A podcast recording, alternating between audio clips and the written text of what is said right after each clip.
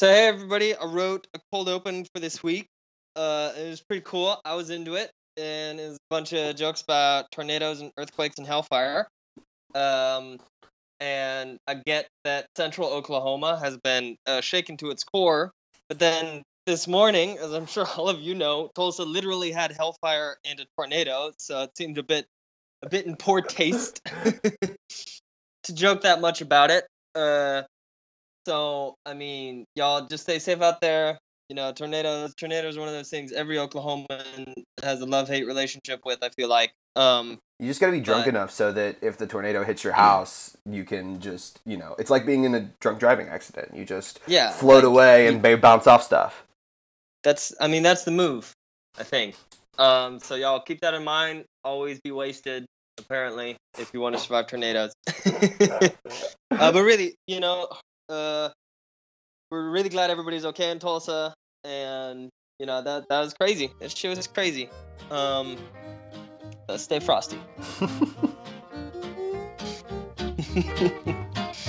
Many months has come and gone since I wandered from my home in those Oklahoma hills where I was born.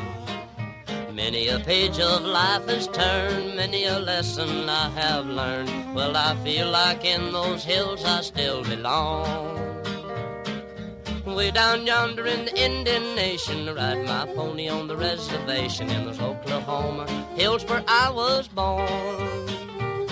Now way down yonder in the Indian Nation, the cowboy's life is my occupation in those Oklahoma hills where I was born.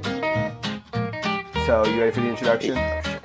Yeah. Dude, I'm so, I'm so fucked up. I'm, I'm on both of my computers right now, and so like I'm just gra- I have both of my mi- my mice out, I guess, and so I'm just like grabbing the wrong mouse and just moving. What what kind of up. socialist has two computers? Uh, I have three computers, four if you count my phone, five if you count my Xbox. Hmm. I see you partake in a society you criticize. How hypocritical, sir. Oh my god, the yelling I've been having to do recently about no ethical consumption under capitalism has been really bad because I've run into like three people recently that have been like, "You're a socialist, but you wear Nike." I'm like, "Yeah, Nike's cool." Like I know they use sweatshops and like slave labor, but literally everyone does. Like yeah, it- like it- there's only 23 people who get my money, and no matter what happens, I can't keep Jeff Bezos' hands off my Yeah. money. It's going to happen. like oh do you want do you want clothes that aren't produced in cap like under the most unethical conditions in southeast asia guess you better be naked yeah. Or grow cotton in your own backyard. Yeah, like that that's efficient it's not like the industrial revolution the first one was driven exclusively by england wanting to produce clothes easily so fuck you fuck you to everybody who pulls that horse shit Oh man. Well, so I'm Adam Burnett. and i'm carl roberts And this is Red Star over Oklahoma. We're a small political and news broadcast, broadcasting about left Oklahoma and left politics in Oklahoma. When are we going to take the small out of the name? i don't know I feel like at a certain point, I mean, like not right now. Like right now, we're not even small. We're minuscule right now. But I feel like at a certain point, we'll become small, and then at another certain point, we may even become medium. And and I'm gonna, I don't know how we're a medium political. I mean, I don't even know if sounds. We over a hundred listens on SoundCloud right now. Shout out to whoever's IP is saying they're in bumfuck Oregon and is listening to our show because I really doubt somebody there is actually listening. But if you are, thank you. We appreciate it. Th- those are those are called VPNs, and they're very important to keeping the NSA out of their our business. But I just believe in helping the NSA as much as possible. So I try and keep all the location services turned on on my phone, and really tell the CIA that if they want me, they can come get Well, me. I don't- and I'm ready for. So like, I don't even send dick pics, but I once a month do send a dick pic to the NSA to be like, hey, I care. You, know, you guys are doing important work. I know that you expect a dick pic from every American at least once a month. I Want to keep up my quota. Don't want to be on some list here. Okay. I got a bunch of emails from dongleberry42069 at gmail.de of my job. Bunch of photos. Oh man. Well, it's another week in national news. So what's up on the docket today, sir? Yeah, we uh fir- first thing we're gonna talk about, uh, of course, uh, Tito Benito and immigration, probably his favorite thing he doesn't know anything about. Um, No, no, no. Second favorite thing because he doesn't know anything about his taxes first and foremost. okay, that's true. That's true. Or that, well, maybe the size of his hands could fall. I don't, I don't know. no, he knows a lot about the size of his They're huge. He knows exactly how large they are. They're massive. That's why he built all those giant uh, sky penises. To say because he has such a big dick, it's like having a big truck, big truck, big dick, big building, big big hand. That's that's what I Oh, was told. somewhere there's an art. Oh man, that's all very good. But yeah, so um, kind of in a uh, this is this is kind of the uh, I heard it referred to as uh, the Jeff Sessions mixtape. It's kind of the the he's going back to his greatest hits to try. You know, you know, uh, old old Donnie T got a little upset with Mr. Sessions and said he wasn't being bad enough, and so Sessions said, you know what, dude, stop worrying about Russia. Like we'll take this back. Do you remember how racist I am? Remember, I I'm the guy who wants to throw everyone in jail and make them work for you. Come on, let's let's work on that. So, on top of some criminal justice, not reform, but I don't even know, deform, uh, unform, uh, uh, just, you know, Reaction, great maybe. yeah reaction yeah great stuff so uh they are oh and and tripling the amount of leak investigations because you know what we need is less transparent. I swear to. God, they actually like Trump watched that new season of House of Cards and was like, "Hey, that thing where they spy on everybody in the White House, I want that. I want that by the leakers." uh, yeah, it's it's back to the wartime cabinet, man. It's just he's just stomping around there and and yeah, looking like uh, Mu- Hosni Hosni Mubarak and just pointing at people and yelling "You're fired!" And it's just janitors and people cutting the grass. He's just walking around. I bet he walks out if he can see citizens. He just tries to Yeah, he just yells, "You- you're fired." citizens. That's what he's doing.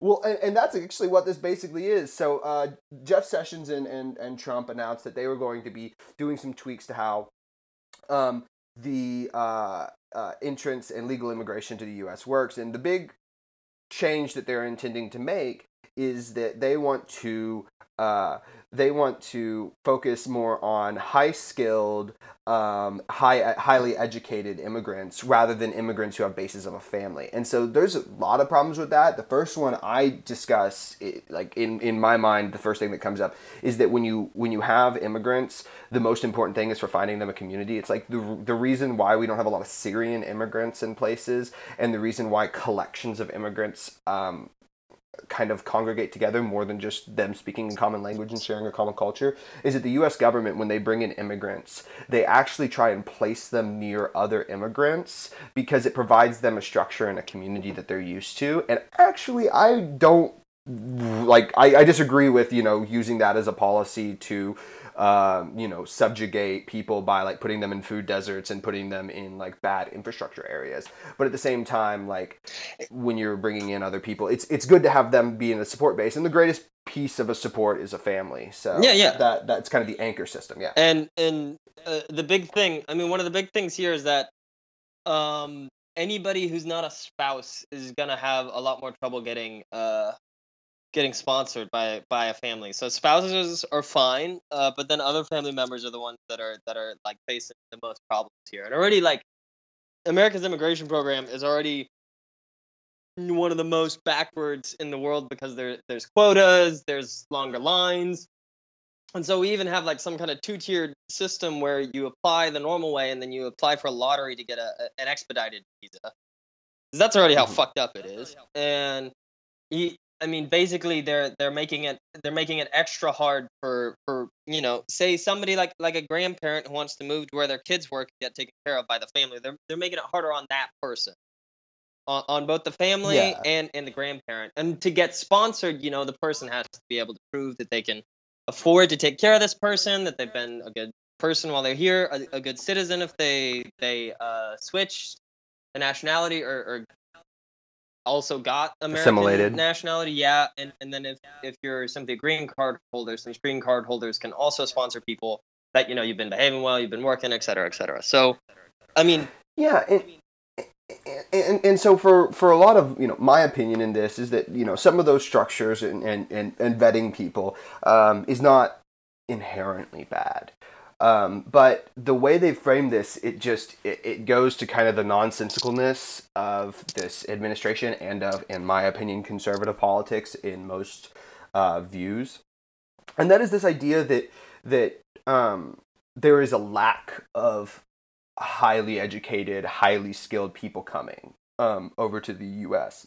So if you imagine in Mexico, if you're a doctor who's very got a good education, and you want to come over, you're going to be able to come over. Yeah. Like you, you have the resources, and not only that, but even if you don't have a family, you could, you have the ability. I mean, you, you know, you think about all you're trying to do is convince the government that you're not going to be a drain on the resources, and that you're not going to be, um, uh, a, a problem, And it's- you know, a, a violent problem, or a, you know, whatever. It's it's Um, it's genuinely difficult to get a, like a visa in America, like it is basically anywhere without like being able to prove that really effective. I mean, it's it's much harder. Even you know, like let's say you've got a spot at Harvard as a TA getting a PhD. I mean, it's harder for you to get to America and get your visa approved and shit than than it would be in a lot of other countries already. So it's not like it's not like this easy in the first place, and you got to jump through a bunch of hurdles that really do make it such that you're only going to be adding to America if you're allowed in. There's basically no way, unless you're a refugee, and then you know that is a totally different thing than than this kind of immigration that you're gonna get into America without being somebody that like people are saying we need here and that that that's gonna help American society essentially.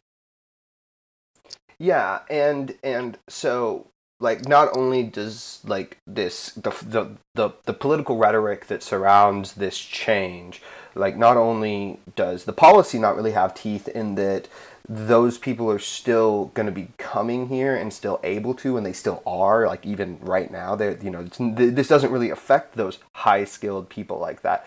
What it really is doing is it's saying it's using this kind of merit based conservative uh, value judgment on who should be allowed to work is that you know these these people with this high you know we have deemed that they have higher education and higher skills so they should they are they are morally superior and thus they should be allowed to work here and what that really does is that rhetoric is just a smokescreen to say, so we're going to make it harder on people who have families here. Yeah. It's we're going to make it harder on people who are immigrant workers and low skilled, low paying workers.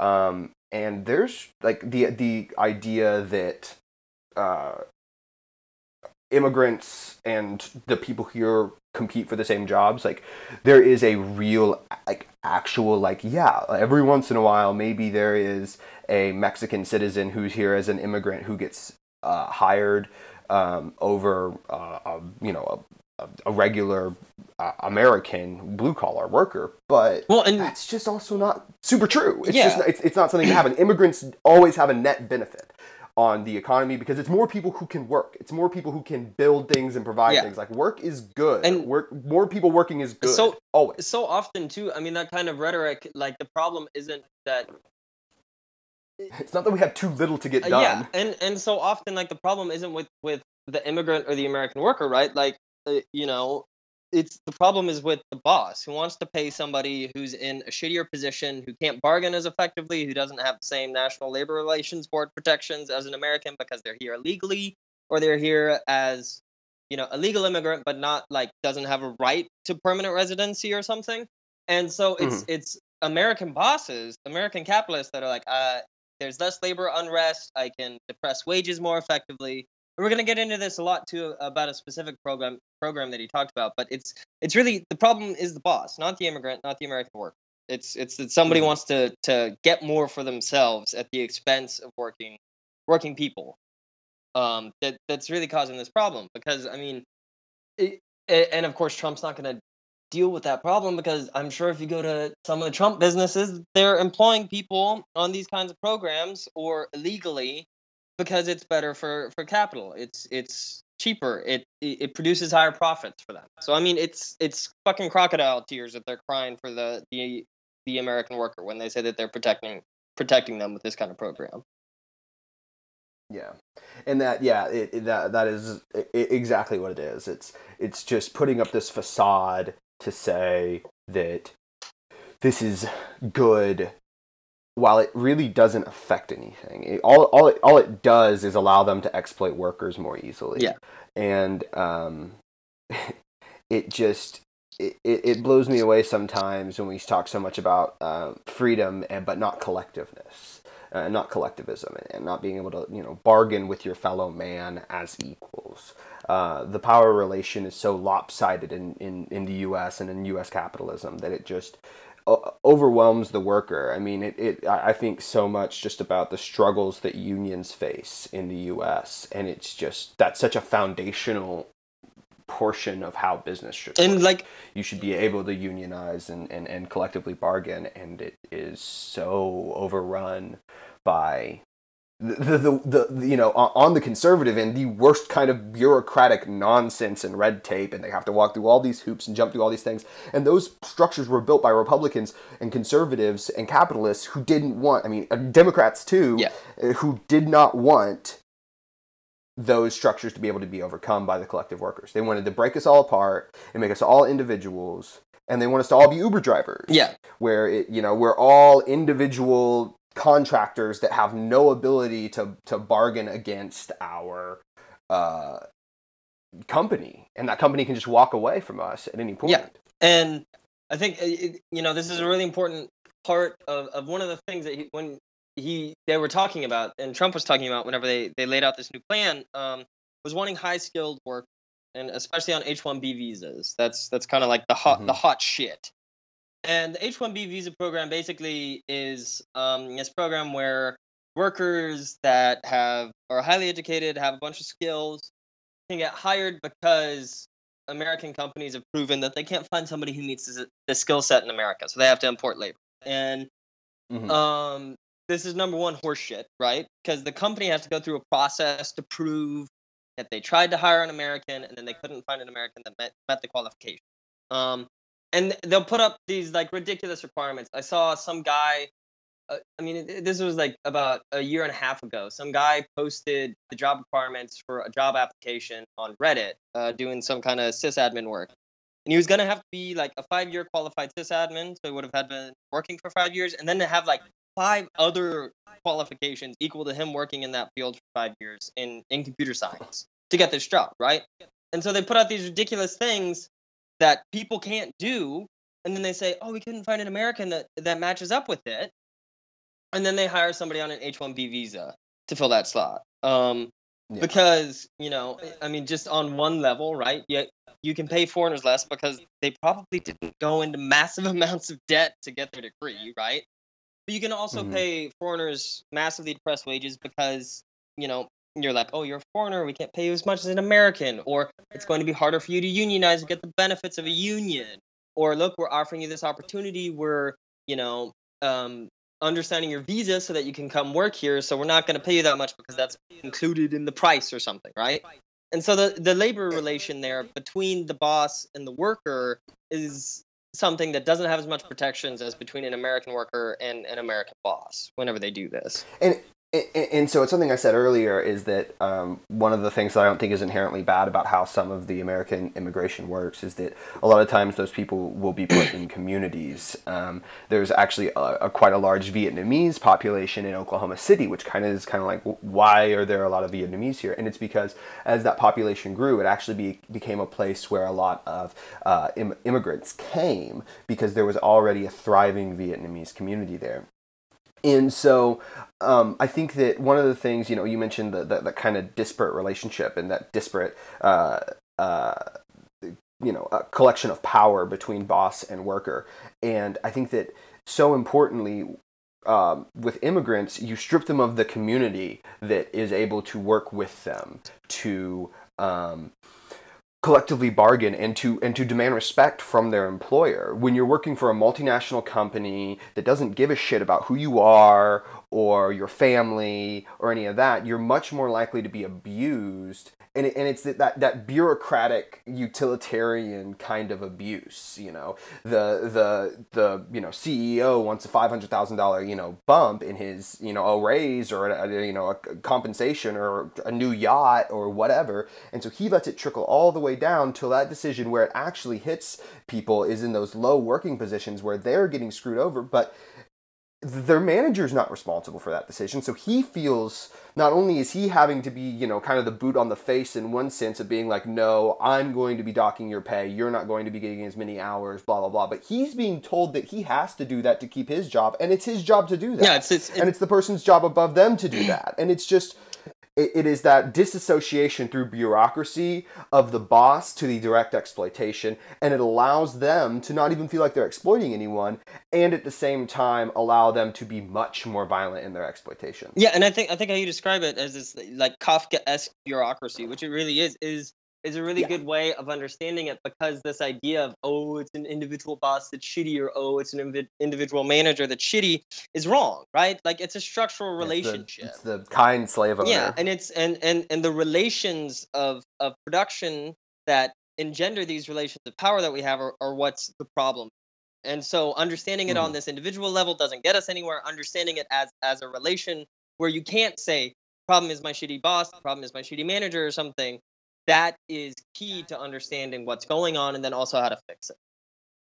Yeah, and, and it's why I kind of mentioned earlier the example of like I am sure that there is places in California where migrant work and where seasonal like you know fruit picking and those kind of seasonal occupations I am sure that there are places where there are white blue collar workers who do get pushed out of jobs by migrant and immigrant workers but that example doesn't speak to the actual power issue that is at play yeah it speaks to kind of this, you know, anecdotal, strange, but it, but contextual. You know, you have to look at that within the context. You know, work moves in certain areas. Work is labor isn't static all the time. Labor isn't always in demand all the time everywhere. You know, there's seasons on this planet Yeah, as it turns yeah. out. And I think, you know, that kind of focusing on those little anecdotal things, and a lot of times I see that in the rhetoric that follows these kind of bills, is that focusing on that kind of nitty gritty anecdotal metaphor completely blows off like, okay, well, there's a power relationship going on here. There are structures in place that you are not evaluating because you're allowing yourself to be swept away by this pathos metaphor that you're, oh, wow, no one's going to steal my job. Yeah, there's no one stealing your anyone's job. We're all working. We all have to work. It's the curse. Prometheus stole fire from Zeus and he cursed us to work. That's what we do. We're people. 100% this show is Labor omnia Uh, vincit. Greek uh, polytheist show. Um, we do genuinely believe that because Prometheus stole fire from Zeus, capitalism has ruined everything. So that's that's canon now. That's canon. Um, I, I, I, I have never advocated anything less than my total polytheistic belief. Uh, so um, the next thing uh, we have up here is uh, for the next bit of national news. You know, it was it was kind of a slow week. You know, no one at the White House got crucified. Um, uh, fucking Kellyanne Conway's- gone. It's terrible. I mean, yeah, Kellyanne Conway's face is still like you know roughly attached to her skull with Botox. Donald Trump still throwing out you know thumbs up. He's fled. The, he's fled for 17 days as it turns out on vacation. Uh, and so all we can kind of do is actually you know really squeeze some policy here, and I'm I'm super into that. So there's been a um, a legal case brought by um, several students against uh, several Asian American students against Harvard, claiming that Harvard is using discriminatory practices um, in uh, admitting Asian American students. And so essentially, what, what they're alleging, uh, the case has not uh, been adjudicated fully, so I don't want to. I want to use allegedly pretty broadly here because this is a little complex. What they are alleging is that um, other minority students, uh, Latino, um, African American students, are having to fulfill lower requirements and they are requiring higher requirements for Asian American students. And what this speaks to is that the thing that is actually not allowed is to have different qualifications for different races. You have to allow the same qualifications and then me- measure everyone me- measure everyone out. But there are some ways in which uh, the U.S. allows for you to use suspect classifications um, to help lift people up, but it is very uh, closely regulated and closely watched. Um, and so this, I mean, I mean, the the, the real issue here is that um, you know it, it, it's it's not one of those things where they're saying that you know white students are being given more of an advantage. They're actually saying that these Asian American students are being held to higher standards. And so that suspect classification of Asian Americans being held to a different standard than other students, um, it, it, it runs afoul of their civil rights in the opportunity to pursue uh, education where they want.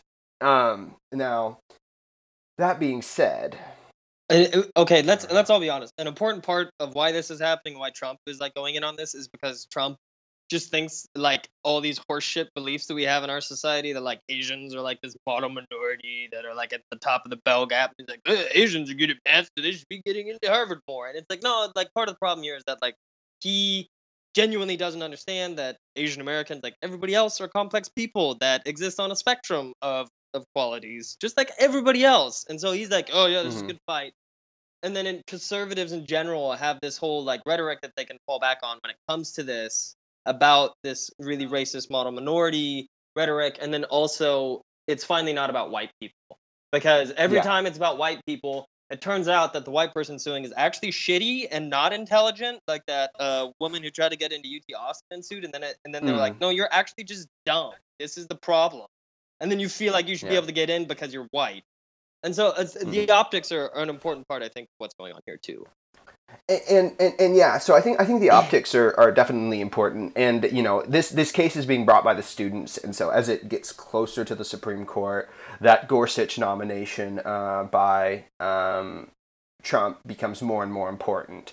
Um, now that being said, I, I I think it yeah I think some of the things you've touched on there are are are critical um, to understanding this problem. So what what what I think is being missed is that when you talk about I, one one of the things you said that I think is really important is the discussion of um, that you know this is kind of this minorities at minorities. Um, they're trying to get what they really want is to say that okay, there should be no racial qualifications. Everyone should just be measured the way that they're measured, and then brought into the schools. The reason that some of those categorizations are allowed and some of those suspect classifications are allowed is because of the implicit racism that actually exists. Um, so that is to say that like you know you can you can suppress the number of African Americans and Asians and people of color and minorities who enter your university by subjecting those communities and oppressing them with poor education, poor infrastructure, and poor health.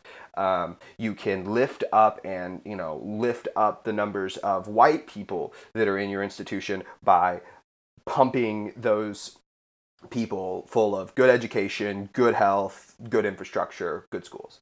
And so I think that there is this this undercurrent where you're having this fight where these minorities are saying like, well, we want to have the ability to say like, no, you know, you you need to lift up these hardworking people who are in these you know oppressed areas, and so we need to be able to look at the oppressed areas, but at the same time, we don't want to advocate for these kind of qualification and suspect classifications usage because that sets a bad precedent. And I think that what that does is it is this whole smokescreen BS that is running over the top of this problem because what it really is is that poor people are always going to be oppressed. It doesn't matter black, white, Asian, anything, if you're poor, you're being oppressed. Like your work is being held down. You're not being able to pursue the things you need to be able to pursue, and you don't have the same opportunities and, as someone with. Money. And especially when we're talking about education in the U.S., because education is generally funded by property taxes. Um, you know, it doesn't really matter. Like if if you're from a poor neighborhood, then you're not getting the same education. That yeah. it doesn't matter if that neighborhood is urban or rural. It doesn't matter what kind of people are in that neighborhood in terms of race or anything. You're getting a shittier education by nature of the funding. And you don't have access you know you don't have access to a ton of the other stuff that goes along with you know getting into these hard to get in schools. Like harvard i looked it up has a 5.4% acceptance rate right? Like this is fucking super competitive. And if you're poor not only do you not have access to a good school you don't have access to tutoring you don't have access to practice tests you don't have access to extracurriculars. You're way more likely to have to have a job on the side while you're in high school. So you can't you know do as much. You, you can't be a cello player. You can't be a debater as easy. You can't do these things that help you get into these schools. and one of the, one of the articles you sent me to read uh, about this that I, I thought was really great. That editorial from the Washington Post. Uh, yeah, well, that- by Christine Emba on the fourth of August it has some stat in it um, that 38 at 38 top colleges in the United States, more students come from the top one percent of income earners than from the body bottom 60 percent. Right, so like that shows up. Like this Mhm. what happens here is that rich people get in and there's a number of different reasons about that why that happens and you know if you look at, at, at the wealth gap too in america it's overwhelmingly white people that are wealthy as well so affirmative action serves to ameliorate this in a very important way. In terms of moving us forward as a society instead of keeping the rich people going to harvard then we poor people have to fight for scraps at state universities you know. Yeah. Yeah, and I think that that yeah is exactly kind of the thing I'm talking about in this is that there is this you know structure of the law and moral argument that is being had about how you can use suspect classifications. And I think that on one hand it's a good argument to have and as um, policy students and as policy thinkers I think that we need to address it because it is uh, important to understanding how the law should work and how things should be structured and, wh- and what things are bad and what things are good in structures. But doing so, it's it's kind of that we we're making the jokes earlier about there's no ethical consumption under capitalism. There's no ethical law under Yeah. capitalism, because at the end of the day, it doesn't matter. Uh, you know, if Jeff Bezos' kid wants to go to Harvard and that dude's made C's through high school and they go, sorry, we can't let him in, Bezos will just buy a wing and be like, okay, now you can. No, no joke. Like, No joke. Uh, somebody that graduated with me from Booker T um, uh, went to an Ivy, and there was a Kennedy at the Ivy she was at, and that guy was an idiot. He was like, "Yeah, what the what the shit is this guy's just dumb. Like he, he he's actually unintelligent, right? And of course he was at Harvard, and of course he was gonna get his degree at Harvard. And the same's true Yeah. of Trump too. He got into UPenn because his dad paid for it. Three out of the four of his kids got into UPenn, and that's another part of the problem here is that if you go to the university once, your kids get in easier. Legacy admissions are a really big Mhm. thing, and being able to spread out the rest that those of us didn't have, whose parents didn't go there, among people don't have as good school opportunities as the rest of us, is really important for making sure that everyone has equal access. Yeah, yeah, and, and and yeah, I think I think yeah, the last thing I have to say is just that yeah, it it, it what it really comes back to is that there is a power dynamic supported by capital in this country that overwhelms everything. Um, we, these discussions of policy and these discussions of uh, you know the specifics of how you know immigration and um, and and education should work in this country. We can have those, and those are important conversations to have. And there are structures that can be built and can be ratified and are good. But at the end of the day, the one thing that overwhelms everything is capital. Yeah, and I mean, we Um, need, you know, like when we're talking about affirmative action, we gotta. Racism is an important part of what we have to talk about here, but.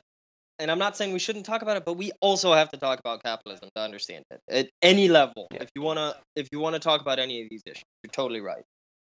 it's it's it's a chicken and an egg, but they both exist. You know, it's is racism a tool of capitalism or is capitalism a tool of racists? It, it, it they the the oppression of um, people of color and minorities and and marginalized peoples is critical to the continuation of capitalism um, along with the you know just decimation of the, the poor uh, and you know the just anyone who can be marginalized anyone who's not a cis white gendered male what's up myself Hey, that's us. Yo. So you want to move on to oklahoma news you were uh, you were buck to educate me about some oklahoma stuff this week Yeah. So uh, uh, this first thing I want to talk about, I actually wrote. Um, I I hesitate to call it a paper, um, because it was mostly just hate mail uh, directed at oil companies in the state that I wrote uh, for a university class during my bachelor's. Um, but it's uh, it's about this thing that came across my news feed. Um, is an NPR article from the 11th of July about the oil industry in schools in Oklahoma, and so the the like the whole article is just like, oh, what what you know what what's going on in Oklahoma with education? Why is there all this education educational material provided by uh, the Oklahoma Energy Resources Board or OERB, right? They apparently Mhm. for any science teacher that wants wants it, you know, they can just call up OERB and they'll get about twelve hundred dollars worth of science from them, right? Stuff used in the classroom, equipment, books, shit like that. And it's not Did you not hear that capitalists are supposed to self fund education? You're supposed to pay for healthcare and, and education out of pocket. Kids as young as four years old should go to school every day, hand their teacher a 20, stuff two $1 bills in the front of her blouse, and say, Thank you, ma'am, and go sit in their seat. And if at any time, you know, see, in, in the way we drive costs down, all right, is we let those six year olds Yelp review their teacher. it's perfect. Okay. When has That's that's how we're gonna move forward. It's just the a way. person who has figured out that being immoral is good, you know, lying shit like that serves their purposes, but is also not yet old enough to have a moral compass, what would be wrong about letting them be the market that decides how our education system works? I, I don't see any any problems that could come up uh, in that that situation. Um, Carl, have you have you have you not read the Constitution uh, of this fine country? I'll refer you to Article One, Section One. All rights stem from your position as a consumer, and so I'll just let you know first off that if you're not eating whatever we tell you to eat, then you're the problem. Yeah, I- okay? I just I never read the Constitution. I'm sorry. I I watched National Treasure and I thought it was stolen, so I didn't know that it was still readable. I thought, Oh. I thought Nicolas Cage. had No, it. th- So- those those are those are tel- those are those are programs. those are films. That's that's a that's a that's a single cinema. Uh, well, I mean, I guess it's like four cinemas. would they make a movie? made- Okay, would they make a fake movie? I saw Sharknado. It's real. Okay, don't give me this shit. Don't give me this shit. Okay, I'm gonna need you to calm down on the discussion and the uh, you know appropriation for the use of comedy. Okay, the greatest humanitarian disaster that has ever occurred since that scene in Batman versus Superman where Superman cuts that building in half with his laser eyes. Okay, I'm just gonna let you know that those are real events. Has the TV been lying to me? Are you trying to tell me that my TV isn't okay? Every time I've seen a Dark Knight movie, OERB have runs called Facebook angrily that I couldn't get a, a, a you know a profile filter saying "Hearts of Prayers Gotham" hashtag Je suis Batman. You know, I I left an angry message. Okay, I did. Um, Oh, I, Lord. I also called the OERB to leave angry messages about this fucking bullshit they do in our schools, right? Okay, yeah. Keep telling me about the uh, the OERB. The important thing, right? So this twelve hundred dollar package they will give to any science teacher that wants it, right? It's not like oil science. Here's petroleum. Here's how petroleum works. Shit like that, right? It's way more fucking insidious than that. So it's like, oh yeah, here's how you know, like forces work. So like, what happens when Bobby puts you know a cylinder on top of a triangle? How fast is it gonna go when it gets to the bottom? Like these basic physics physics problems, shit like that. Except you know, Bobby is an oil worker and he's trying to roll like part of the oil well down the hill to his friend. And so it couches these totally innocuous science problems in language that makes people be like, it makes kids grow up with this idea of oil as a central part of Oklahoma knife. And that, like, you know, is, is really just fucking propaganda, right? That they then get to say, oh, we're providing, you know, we're providing. It's not this- just propaganda; it's indoctrination. yeah, it is, and and they're providing this service. They're acting like they're being all generous and shit by doing it because they're like, look, we're helping out local schools, and like we've yelled about fucking tons of times already on, like we're on the fucking fifth episode, and I think we've yelled about the state of education in Oklahoma every single show because it's so It's the only thing I care about. um, there's this massive incentive for teachers to get this propaganda from the oil companies, right? Because twelve hundred dollars is twelve hundred dollars they don't have to spend out of pocket, like that uh, teacher we were talking about last week. panhandling teacher, panhandling. yeah. for this kind of shit. So, so I have two notes on that. Um, the the the the, the thing I said about indoctrination. So I think I, I always love drawing parallels, and I hate historical parallels because we're both very big students of history, um, and I hate doing the like Nazis, but so prior to about 1930 in Germany, and you're gonna be able to comment on this a little bit better, but but you'll under, you'll remember what I'm talking about. Whenever they were using um, educational materials, a lot of the way they would couch mathematics was in body calculus. It was uh, if an apartment building costs this much to build, and a um, a mental facility costs this much to run. How many mental facilities can we run for every apartment building apartment complex we build? And it gets kids to think about those make those kind of value judgments. It's it's, it's an implicit way of uh, Teaching kids- layering their mind. Yeah, like teaching kids with- social yeah. Darwinism when they're super young, right? Yeah, exactly. And so, it, like that tactic, like not only is it something that like insidious governments have used for a while, but like it is like like that that idea of like, oh, that sounds a little wacky, like making kids do body calculus. Okay, so I'm just gonna read from this article you sent. Uh, Having no petroleum is like a nightmare. The online book explains after Petro Pete wakes up from a terrible dream where he had no toothbrush, comb, or other everyday items because there's no oil. like no, that that's that's that's that's just it. I mean, like that's right there, black and white in the page page, and it's exactly I mean, it's making them do that body calculus. Do you like to have clean teeth?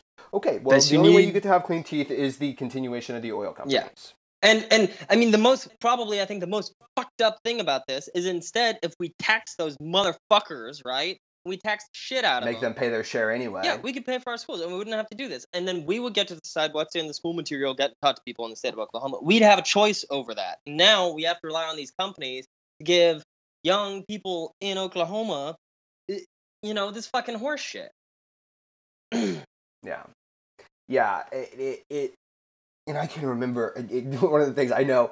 Uh, I'm sure our Oklahoma listeners uh, are, are, are have seen these commercials, but uh, the uh, oil and gas industry in Oklahoma plays these commercials on the TV every once in a while where it's just like fast cars, and then there's like a lady putting on makeup, and there's like a 3D printer like printing out something with like plastic, and there's like you know people you know like a, tr- a semi truck you know pulling into a grocery store unloading goods, and it's like petroleum, the cool thing to do, And it's mostly- I'm just like man, It's mostly by the same fucking people, OERB. yeah And and they Yeah. even have they have they have a fucking website with all this uh, informational material and I, I had to watch a video from it for that hate mail I wrote as a as a university paper. Um and they had this fucking scientist on who was basically like, yeah, so ear- earthquakes are a thing that have happened in Oklahoma previously and happen also now.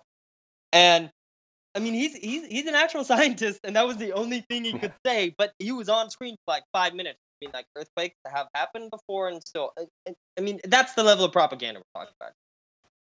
Yeah, and I think I think you know with, with the idea of propaganda too is that um, you know it's not always just so explicit that it- you know these people are literally professionals at making this not seem as insidious as it is, and so they do that by couching fact in different uh, ways of thinking.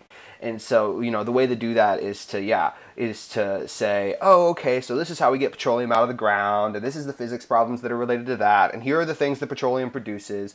But it's not at any point going, but this industry is completely outdated and is destroying the world so fast that we probably won't have New York, LA, San Fran, or Florida in well, 30 years. And this is where that that kind of shit should be happening because if if if you're doing educational programs for young kids, you know, K through 12 that are focused on renewable energy, renewable resources, developing these new things, then you know the whole point is being more open, looking for solutions, and you can still have that, you know, energy focus because Mhm. um and and I want to go to the next thing we're going to talk about because it, it directly ties into that, you know, Oklahoma is one of the best places in the world for um green energy production, right? And Mhm. so if we started doing that with young kids in school, it'd be way better for us. Um, I grew I grew up on the world's longest multi-arch dam that will provide sustainable energy through the next two or three hundred years. Yeah. and I mean, In Oklahoma. in Oklahoma, and it's the world, it's the world's largest dam, and it's fucking scary to drive across the top of it. They did not make that wide enough for modern cars. Um, Yes, it did. It's great. um, but so what? What I wanted to talk about here specifically um, is a wind farm, and State Impact NPR did this story about it. Um, about this wind farm in the Oklahoma Panhandle that they're building, and it's going to be the largest in the United States and the second largest in the world. Right? It's going to deliver electricity to more than 1.1 million customers in four states. That's a big fucking deal, right? That is a Yeah. huge fucking deal. And so I poked around a bit more to figure out what's going on in Oklahoma. We're sitting on enough potential wind energy to power a third of the United States right now. Like that's fucking crazy. And and if we're a state that's so Carl, Carl, Carl, Carl. They're ugly. Have you not re- heard? They ruin the aesthetic. Oil wells, coal fire plants, smell delicious. Okay, they it's just the the warm waft of uh, uh, grandma's sweet apple baked pie coming off that oil well, and as they burn that coal, it smells like mmm, the del- most delicious honey buns, warm, hot, fresh right out of the oven. Mmm, not not at all like rotten eggs and burning trash. They don't they don't just dump that smoke into the atmosphere and, you know then put people right beside where those places are so that they have to breathe it until they get cancer and dissolve. and when they inject the wastewater beneath the water table because it should never touch the water table because it's so poisonous, like no earthquakes happen. So of course it's safe because earthquakes don't harm. You know, earthquakes that's a liberal conspiracy. aren't happening number one and number two. They don't harm the environment. That's not literally the groundbreaking, right? Right. I'm just gonna need you to slow down with these liberal conspiracies, okay? Alex Jones told me that the petroleum companies have never done anything but provide for this country, okay? Okay? We you know what? All these jobs that these immigrants are stealing, they're stealing from petroleum workers. And yeah, yeah, we could use them to build these, you know, wind kites, wind fans. I don't even know what they're called. Uh, we could use them to build those and and you know provide uh, uh, productive labor for them and everyone else. But Nah. why would we hurt the petroleum Uh, community the- like that? the They- wind farm petroleum companies- Let's remember the wind farm companies aren't giving uh totally non-propagandistic school materials away because they refuse to be taxed to fund it. It's not happening right now, so sorry, petroleum Yeah. companies. God bless. Um, They're not going anywhere. They're fine. but They're they're they they if if any if the Schustermans heard this podcast, they would just giggle to themselves on top of their mountains of cash, light another hundred dollar bill, and then just burn a couple thousand. You know, they just pour some petroleum on the ground and just cackle. yeah, they'd be like, man, who cares? Uh, Who cares? But I think the really important, the most important part of this story, right, is that um, in in April, uh, Governor Mary Phelan, Mary Phelan, Phelan Fallin. Phelan, uh, she because for some reason it turns out when you don't tax oil companies, your state doesn't have money. Um, when you're in Oklahoma, uh, signed a bill to speed up the elimination of a tax credit that goes to the wind industry. Right? We already discussed how the oil industry gets massive tax credit with horizontal wells, uh, horizontal injection wells, and fucking Mary Phelan is trying to destroy our economy by refusing to support the building of wind farms like this. You know, like like this is this is a huge growth economy for the state, you know, and and we can't even get the state government to support it because they're so bad at managing the fucking budget that we have to make we have to make it harder for them to build these these things here right? We're we're not subsidizing green energy in the state of Oklahoma. We could be able to say we have the largest wind farm in the country if we wanted to, that we're providing a third of the country's energy resources, and we're just refusing. We're taking away money that incentivizes growth that is valuable for the state of Oklahoma in order to keep oil companies from getting taxed. It's it's disgusting. And and um I, I'm, I'm, I'm trying to think of good jokes to make uh, about how this is a liberal conspiracy and that I don't believe you and that oil companies only want to help people. But like at this point it's just depressing. It's just it's it, like the, the the way that tax incentive works is that they essentially said like cool uh, oklahoma has no jobs and we refuse to tax the oil industry so we'll give these people a tax break so that we'll bring some wind energy here. And the wind companies were like oh oh hell yeah we'll come out here windy oklahoma awesome well they, they were actually like we heard the Oklahoma state song, we heard the Oklahoma anthem and we're like, that's where the wind is. It comes rolling down the plain. Fuck. Gotta put the Mhm. gotta put some turbines up. and I mean, yeah, like you said, I mean, the, the, the, they, we are we are on pace to have. We are already the third largest producer of wind energy in the U.S. and we're on pace to have more. And, and and like not only that, but we have an abundance of lakes and rivers that have really great. The GRDA, Grand River Dam Authority, does a lot um, to produce clean hydroelectric power too, and it is just amazing that in what could be such a great hub for green clean energy and where we could really you know try and take that step into the 21st and even the 22nd century by saying okay we're going to use our oil resources but tax the hell out of them because we know it's the end and pour all that money into education and into you know building a great green energy infrastructure and that well, would do everything. It would fix everything. I mean that's the thing like like when we when people say fossil fuels aren't sustainable they're not sustainable on two fronts they're not sustainable environmentally because they're destroying the environment, they're causing, they're driving climate change massively, and they're also not market sustainable, right? Already in the state mm. of Texas, green energy production is is overtaking fossil fuel energy production. In Oklahoma, you know, there's all this talk about how Oklahoma is an oil and gas state. It's always been an oil and gas state. And what an oil and gas state is economically is an energy state, right? And we're we could still be an energy state if we just start saying we want Oklahoma to be an energy state. We want to retain that history. Fuck those petro companies, tax the shit out of them, so that we can make sure that we remain a green, you know, an energy state into the indefinite future by switching to green, sustainable energy that we have shit tons of in Oklahoma. And one of the things this makes me think of is um, how the Railroad Commission in Oklahoma and Texas worked. All the railroad barons that laid all the railroads through Oklahoma and Texas, I mean, they were the bourgeois fucks, for lack of a better word, that ran the 1800s in this area. They were the people who actually had money and were able to kind of stay above the fray of the frontier. And so they, rather than making a Texas and an Oklahoma Oil Commission, consolidated them under the Texas and Oklahoma Railroad Commissions. And so for a long time, those things were organized under those same bourgeois fucks. Eh, you know, that same those same members of the bourgeoisie and those same families, they just transitioned all their railroad into oil. And I think this is exactly the same. They just don't want to transition again. It's just costly to transition, and they don't want to have to take over that this next market because it will not happen until they can profit because they're in power. I mean, it just you know yeah. the power doesn't allow thing. I mean, when when capital is how power is created and how power is held, you those people move. the The money moves with them, and they make the decisions. And instead of making logical governmental democratic decisions, we're just stuck waiting on these individuals to dictate how the rest of us are allowed to live our lives and hoping they don't melt the planet yeah. first. Ho- hoping but that they're probably going yeah. to. And, and and they're gonna try to make sure they do. Yeah, really hard.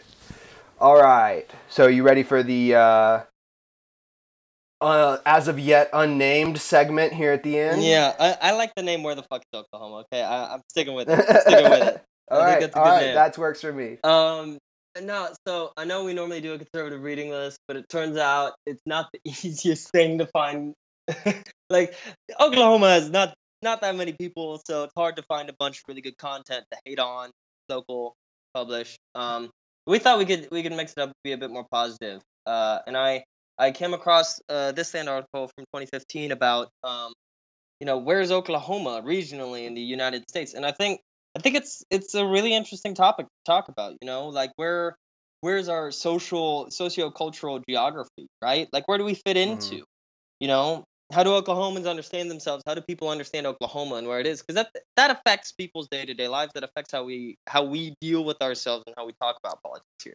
Um, and I mean, it's it's something that's always bugged me because it's really hard to do. You know, where where is Oklahoma? Is it is it a midwestern state? Is it a southern state? Is it a southwestern state? You know, and I, I think I think so critically in this, um, you know, we have to make a nod to um, Oklahoma's heritage and Oklahoma's founding. I mean, this isn't even necessarily a it, it, it doesn't fall into the, the, the way that you know you think of the north and the south especially you can you can you can kind of divine the north and the south you know sometimes it feels weird you know georgia's the south but nevada isn't and Yeah. it's like well why it's because well there was a civil war and they made those decisions and we you know we're on technically the southern side but we weren't a I mean, uh, we, we yeah, we didn't that point. exist properly. You know. Yeah. And so I think it's also important to remember all the way, you know, so so long that we were um, a refuge. I mean, we were a, we, we, we, we we weren't a state. We weren't a part of that conversation. Well, and the first the Um, first we time were- anybody tried to make it a state, they tried to make it an Indian state. Like like the Mhm. tribes in the state here because they were forced to be here by the U.S. military were like, let's make an Indian state. Yep. Out of combining Indian, Yeah. Indian and Oklahoma territory. Yeah, and and so that I, I, I think that that I think that influences a lot of it because, um, you know, we have been kind of you know not let alone by the the federal government. There are still federal regulations and federal things we have to abide by, but at the same time, we are not uh, as deeply ta- tied to a national origin or a national placement as a lot of other places. Um, and you know, Oklahoma City and Tulsa are not such metropolitan international hubs. I mean, you know, New York is an international hub. Yeah. LA is an international hub. Even Dallas and Houston are international hubs. But Oklahoma City and Tulsa aren't as much. I mean, they are still important crossroads. I thirty five, I forty four, and I forty. You know, all cross right there in Oklahoma City, and it you know is an important uh, geographical crossroads. But at the same time, it is very much Oklahoman. And I think one of the key, you know, defining characteristics of Oklahoma is it kind of being a thing on its own. It has its own dialect. It has its own kind of culture and tradition and understanding of itself. Yeah, and it I mean and this was actually a lot of how people used to think about it because I mean, we weren't the last state to become a state in the continental US, but we were called the last frontier for a long Mhm. time. And you know, as I've been reading very slowly through the federal uh, writers pro- uh, project book about Oklahoma, you know, you see these people writing in Oklahoma in in you know 39, 40, 41 that are like Oklahoma is new, Oklahoma is young, Oklahoma is its own place. It it's distinct from Mhm. ev- everywhere else because it has this massively different history than anywhere Yeah. else in the United States. And nowadays, um, you know, I, I think we've lost some of that in a way because so many people are like Oklahoma's the South. That's what Oklahoma is. Yeah. And I mean, Well- there's a good argument for it. Some tribes were slave owning. The last Confederate general to surrender in the Civil War surrendered in Oklahoma, General Stand Watie. Um, but at the same time, it's not. And a bunch of immigrants came here from the South to settle. But I mean, we we don't have the same accent as the South. You know, Mm-mm. we're not classified as being Southern. We're part of the Southern Midland accent group, which is a Midwestern accent, right? Yeah. We're not Texan. We don't have this horse shit that we're the best fucking, you know, that we fly our flag at the same level as the American flag. We're gonna secede or some shit. We're not those animals. Um, I'm just saying, sell it back to Mexico. I think that's all I'm saying. I want to build a wall, but just around Texas. Just around Texas. I want no wall with Mexico, but I want a wall around Texas. Uh, both Yeah. sides. Also on the Rio Grande. I don't give a shit. Also on on the fuck. Fuck. I'm. I'm being honest. Just a seawall. Um, and I, I think one of the things, you know, you kind of mentioned the immigrant history of uh, Oklahoma, and I also really, I, I think it's important too because we have such a, a, a strange, especially even the kind of conservatives here. Um, it is we have a strange relationship with the rest of the country because we fled pretty quickly after our statehood. Once the Dust Bowl hit, I mean, Okie was a pejorative. That's where that's for where the term even comes from. Like it didn't exist until the Dust Bowl, and there's still an Mhm. accent Yeah. group uh, in the interior of California, a couple counties that have they just have Oklahoma accents there. Yeah, and and I think it's I think you know th- th- that that was a white flight in a really in a way that didn't happen in a lot of places in the U.S. You know that was a natural ecological disaster that happened and that the people had to respond to, and during the Great Depression. And so the early years um, for Oklahoma were you know not just dark, but I mean bleak. I mean, Yeah, they- they were know, fucking no rough. banks. Well, and I mean, so my great great grandfather started uh, several banks in Oklahoma, and so I have a, a, decent understanding of how banks work in Oklahoma and that history. And I mean, not I mean, he, even into the 1900s, it, it wasn't just the you know ecological disaster of the Dust Bowl, you know, where there wasn't any production. You know, we didn't we weren't pulling as much oil at that point. It was a lot of farming, and without you know, we were called the Oklahoma's or the America's breadbasket, and without that kind of farming, then you move on and have the Great Depression. All these banks are failing. It was also rampant uh, vigilantism. I mean, my great great grandfather was robbed by Billy the Kid in Oklahoma. Yeah, I like mean, all it- of these it- great Western. I mean, Billy the Kid, Jesse James, most Western like gunslingers were in Oklahoma at some point in time because you could get Mhm. you could get out. The, the the federal judge responsible for the state of Oklahoma was living in in Arkansas, terribly far away. Um, Yeah, and I mean, it was you know until the founding, and even then, you know, the the disasters that followed. It was man, it was close to still the territory. It was still you know, and there is a little bit of that still here uh, too. Some of the towns, uh, you know, I live in. Um, I live a lot of places in Oklahoma right now, but uh, I'm between uh, Norman and the northeast corner, and um, you know places like Norman, you, you can kind of see the, the town environment, but I mean you go out rural, it's it's almost shocking because you know there's there's the, the the the liberals and the conservatives, the right and left out in the rural the rural parts of Oklahoma, it's really strange because they all kind of have the same ethos of, hey, this is my land and you leave me alone on Well, it. Well, that's the thing. I mean, it's this like super classically Western ethos where it's like, hey, just stay out of my goddamn hair, okay? Leave me alone. Mhm. You know, and that's My business, my business, my business. that is so definitive for the Western, the the like Western American culture. And I mean, we we're also part of the West. The guy who shot the guy who shot Jesse James, so the guy who shot Robert Mhm. Ford, um, he got shot in Oklahoma City, and he's dead and buried in Yeah. Oklahoma City. Uh, and I, I I'm pretty sure my grandfather is actually buried in that same. Uh, at least some of my family is buried in that same graveyard. You know, like we have this guy who's part of the mythology of the Wild West here too. You know, in the ground here. Yeah. Yeah, I mean, I mean, uh, some of the things didn't necessarily happen. You know, the the shootout at the OK Corral didn't Yeah, happen didn't in happen Oklahoma. in Oklahoma. But I mean, yeah, it is. I mean, um, you know, just looking back even through cinema, and you know, you can kind of progress and move a little further in Oklahoma history.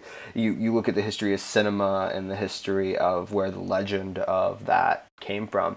Man, I can think of more than one diner in Oklahoma that I've been to that's got pictures of John Wayne on the wall. Mhm. And um, you know that's that's part of the heritage here. That's part of the culture too. And then at the exact same time, um, you know, one of the earliest cultural memories I have of a non-American, you know, just not Thanksgiving, Christmas, or Easter or Fourth of July holiday, it, uh, was going to a powwow. Um, there's a great history and tradition of Indian culture here, uh, Native American culture here that um, I think really speaks to um, a diversity that doesn't exist. You know, there are competing elements and they do exist. All of us kind of under the greater exploitation of the oil companies Yeah. that rule this land. And I mean, But- then we also, you know, we we share with the Plain states and the Western Midwest states who share that that long old agrarian populism. You know, we have that history. That's why our state Mm-hmm. Well, constitution. and, and great roots of socialism. I mean, Oklahoma's got, you know, this is the home of Woody Guthrie. And that's India Home of Farmers Association. yeah, and that's that's that's got a lot more to do with the Midwest than it does with with anywhere else in the country. That, that's where that was Yeah. centered. You know, the people who wanted a silver, gold, and silver standard. You know, the William Jennings Bryan progressive the late Mhm. 1800s. Um, Yeah. And a great kind of populism too. Yeah, not- I- not bad stuff. That, you know, I, for all the complaints I have about Dixiecrats, um, you know, big tent democracy is uh, a thing that works really well, and populist democracy and populist socialism works super well. yeah, it's dope stuff. um, and yeah, and it it it actually does have a pretty good uh, record in this state, and it's And it's still- it's, part of the reason. You know, it's still alive in a sense. Like I swear, Mm, I swear that without that history of populism in in Oklahoma, Bernie Sanders would not have done as well as he did. oh, because yeah. because people Oh, felt yeah. like this this guy talks in a way you know how this guy understands politics and how this this guy sees the world matches up way better with Oklahoma than you know anything else anything from the mainstream of either party in some way. I think a lot Yeah. of people felt that. I think that was a big deal. Yeah, I totally agree. But anyway, I think that's about all for Yeah, us. just one week. last note: we're not fucking Texas Light. We are not. We are Oklahoma. People say that all the time. Own shit, not Texas. Not like Texas. Yeah, no, I, I, uh, Carl knows, and uh, I'm sure everyone else can agree with the sentiment. But Texas is a hellhole. Uh, if you're from there, I'm sorry. Move. Um, there's just nothing left for you there. Uh, it uh, it is uh, ground zero of decimation, and uh, the the Bushes are still there, click clacking around on their ranch. So, sure, Rick Perry's stomping his boots somewhere, but anyway, so yeah, um, come check us out. Uh, we've got a subreddit uh, over at uh, our Red Star over Oklahoma. We're still SoundCloud uh, Red Star. We have uh, upgraded uh, our SoundCloud, so now we are uh, able to uh, put all of our po- uh, uh, all of our uh, episodes up. So. Go check and uh, listen to the backlog and uh, give us a like and give us a follow. Um, we're also over on iTunes. Carl's running a beautiful new Twitter account at uh, at Red Star over OK. Check it out. I will Um, tweet inappropriate things at you if you uh, come come check it out. I promise.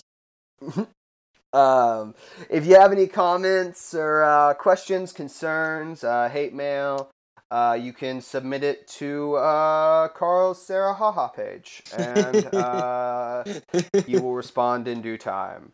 Or you can email us at redstaroverok at gmail.com. Um, we we check, check, that. that. every once in a Yeah, yeah. while. Um, we uh, we write the scripts together, communally working together. Uh, I produce, and Carl does all the publishing. Uh, rate us, write a review.